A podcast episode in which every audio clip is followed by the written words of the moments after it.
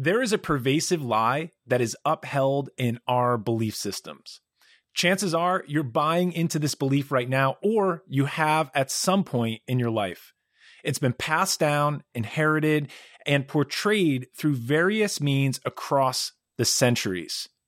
I first got this belief installed through my attendance at church.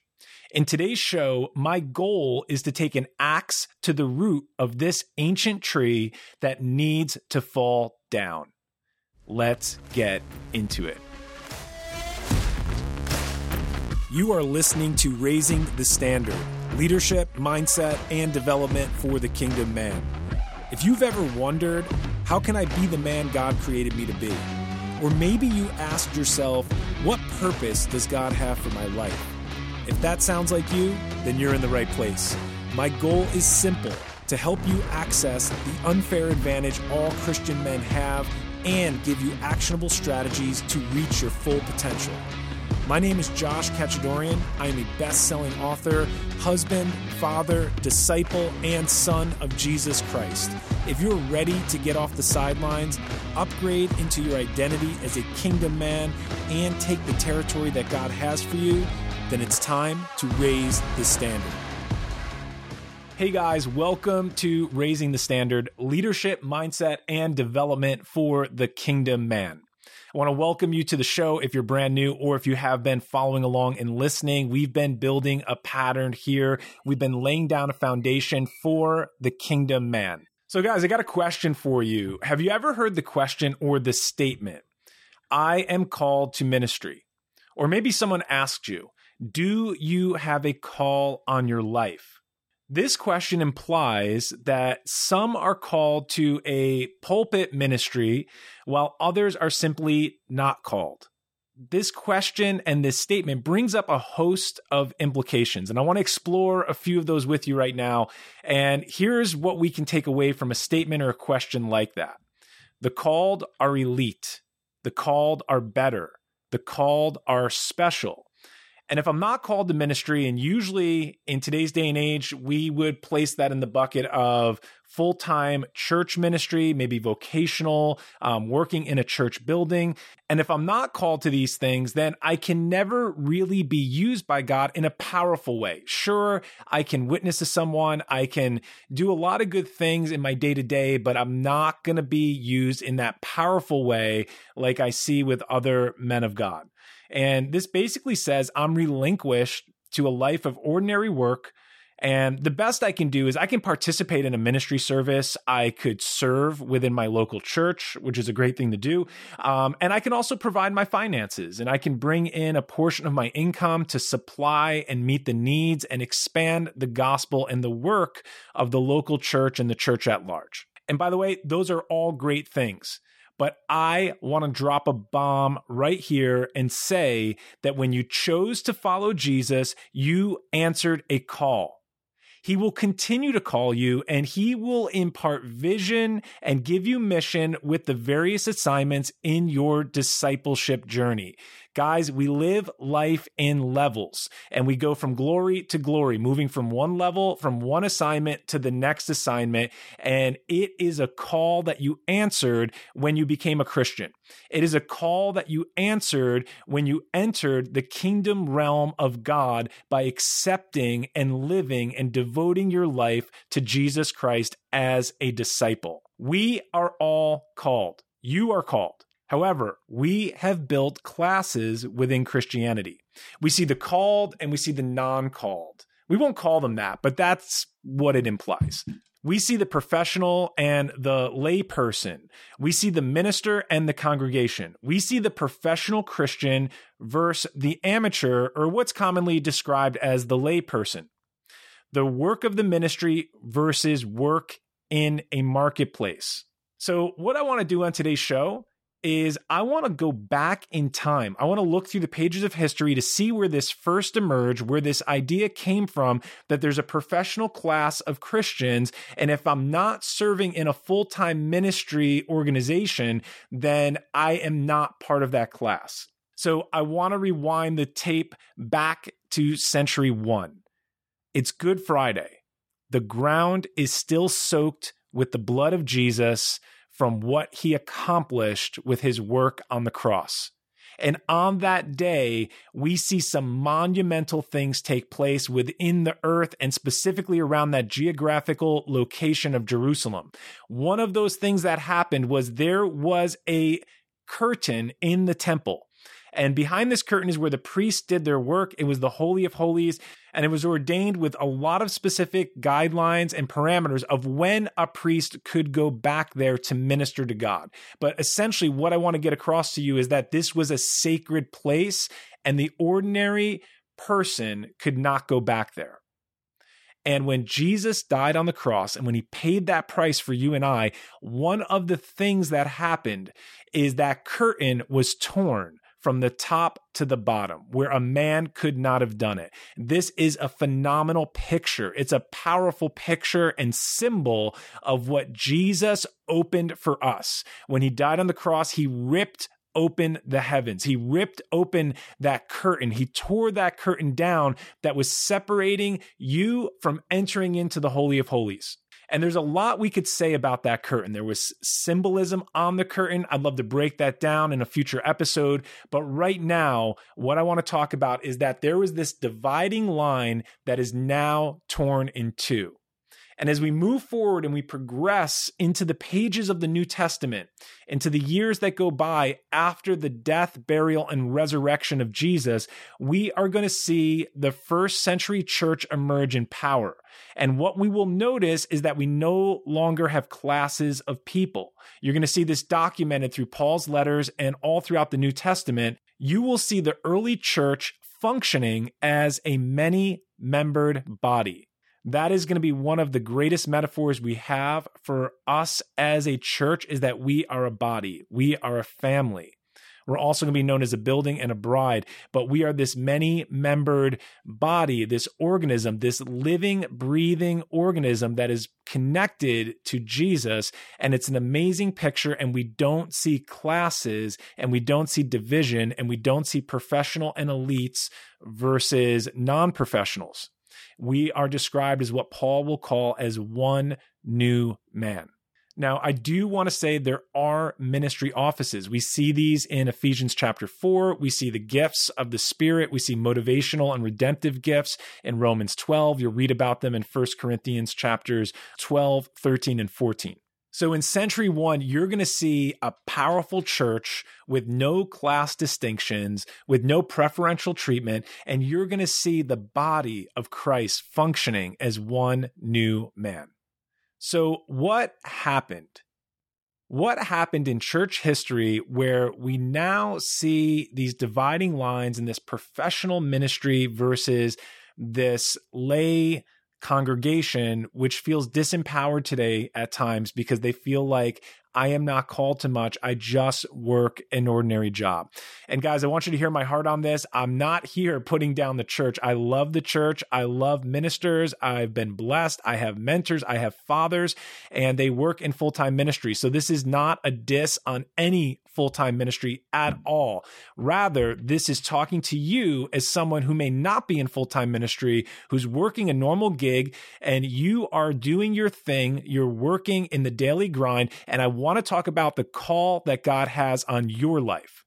Fast forward a couple hundred years, and we have something that Os Guinness refers to as the Catholic distortion. The Catholic distortion basically elevates the spiritual at the expense of the secular that I'm only spiritual if I'm serving the Lord in this particular way. And that if I'm doing ordinary circumstances, if I'm working, if I'm doing the daily grind and all those secular activities, they're not viewed as special. They're not viewed as sacred. They're viewed as second. They're viewed as lower and basically second class versus this compartment or this box of when I serve the Lord in my spiritual activities.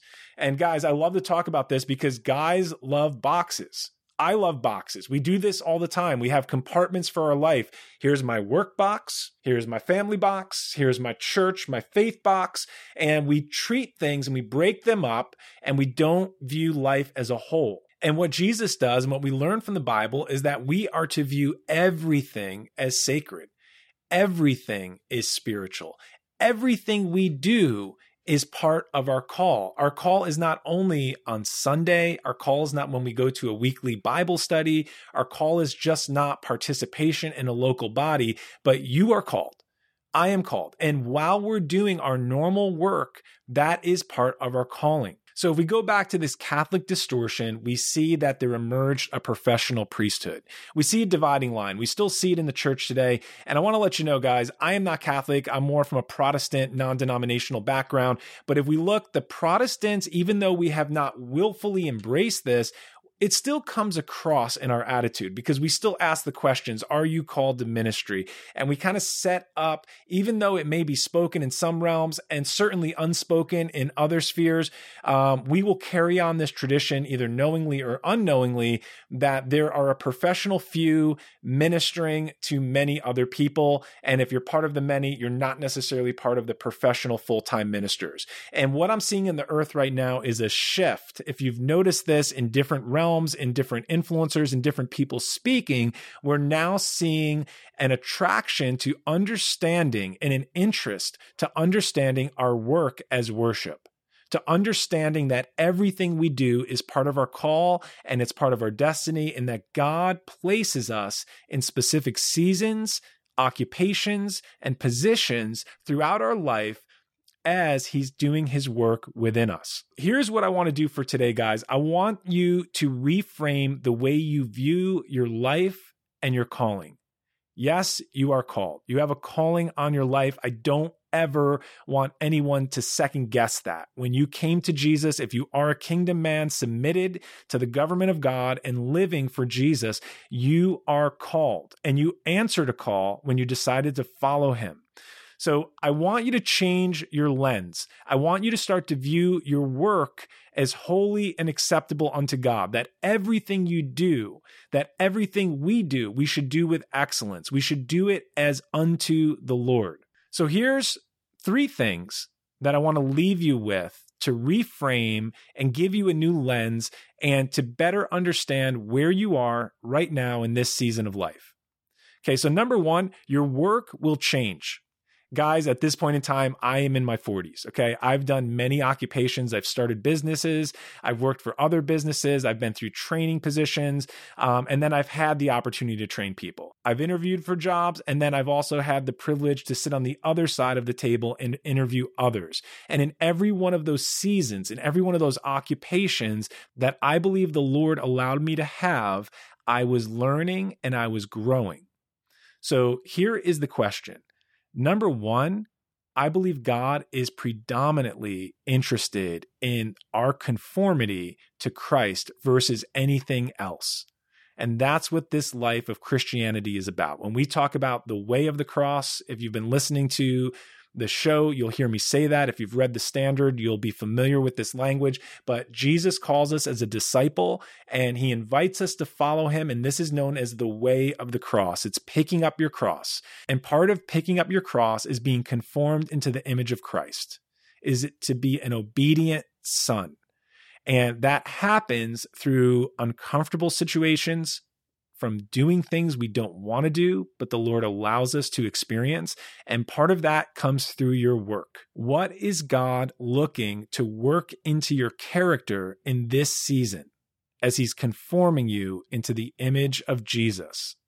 What is happening right now on the job? What's happening with your daily activities? What's happening in life that is putting pressure on you and causing you to be conformed. And you have an opportunity to choose how you will respond.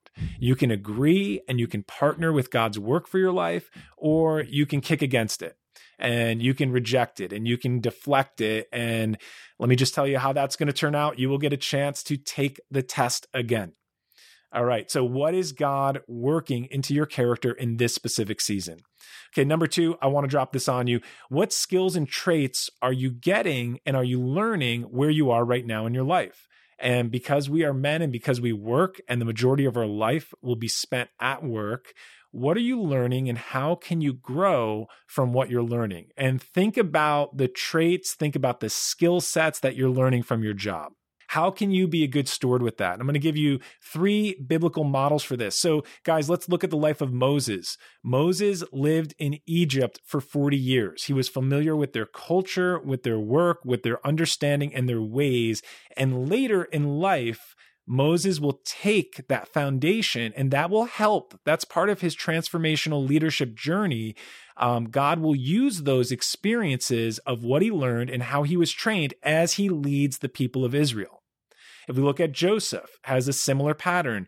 He goes into slavery, he goes into the palace in Potiphar's house, and he's trained in the ways and the culture of Egypt. And this is also forming his leadership journey as he moves to taking his position and that assignment where he leads his nation. And we can also look at Jesus, who for over 30 years of his life is going through the daily grind, working an ordinary blue collar job, and that no doubt built his character. He grew in favor with God and with man, is what the scripture says. And it led him into that pattern of the perfected son, modeling sonship, modeling obedience, and stepping into his ministry. So this is not even above Jesus. Jesus did work, he did roles, he did things that he may not have wanted to do, but it was forming who he was to become. And it was also a model for us that we can find God and we can be used in the ordinary. And that while we're doing the ordinary, while we're doing the mundane, while we're doing what might seem like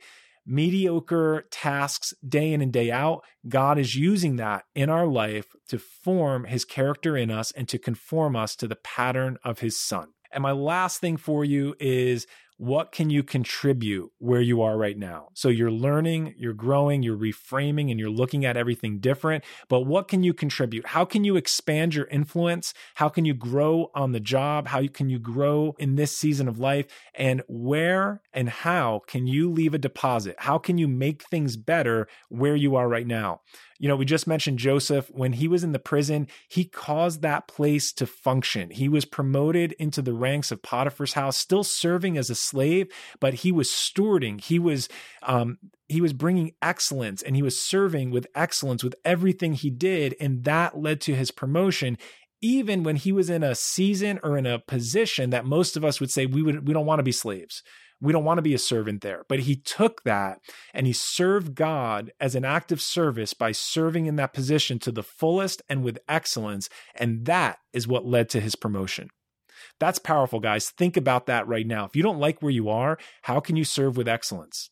How can you do the job even better? How can you honor the people you work for? How can you honor the customers you serve? How can you do this? And as you do that, you are submitting your ways and your work to the Lord and watch Trust me on this, guys. Promotion will come around the corner. It may not come the way you think or the timing you want, but when we serve with excellence, this is what happens next. We go from level to level and we go from glory to glory. So, guys, I want you to reframe the way you view your calling and your work. I want you to understand your work will change, but it's not about your work, it's about your character. It's about how God is conforming you to his image in the season you're in right now. And, guys, what can you contribute to your environment where you are right now? What can you contribute to your family? What can you contribute to your work? Even though you might not be fully satisfied in the season you're in, what can you do?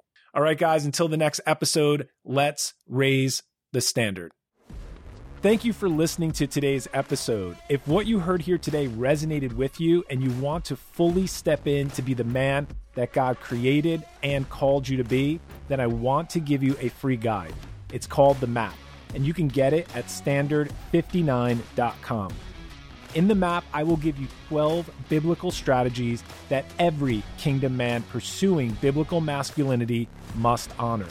If you're ready to step off the sidelines and pursue the upward call, then get the map today at standard59.com. That's standard59.com. Hey, if there's a brother in your life that needs to hear this message, then share this show with them and please leave us a rating and review. It helps get the message out there to more men. Until the next show, guys, let's raise the standard.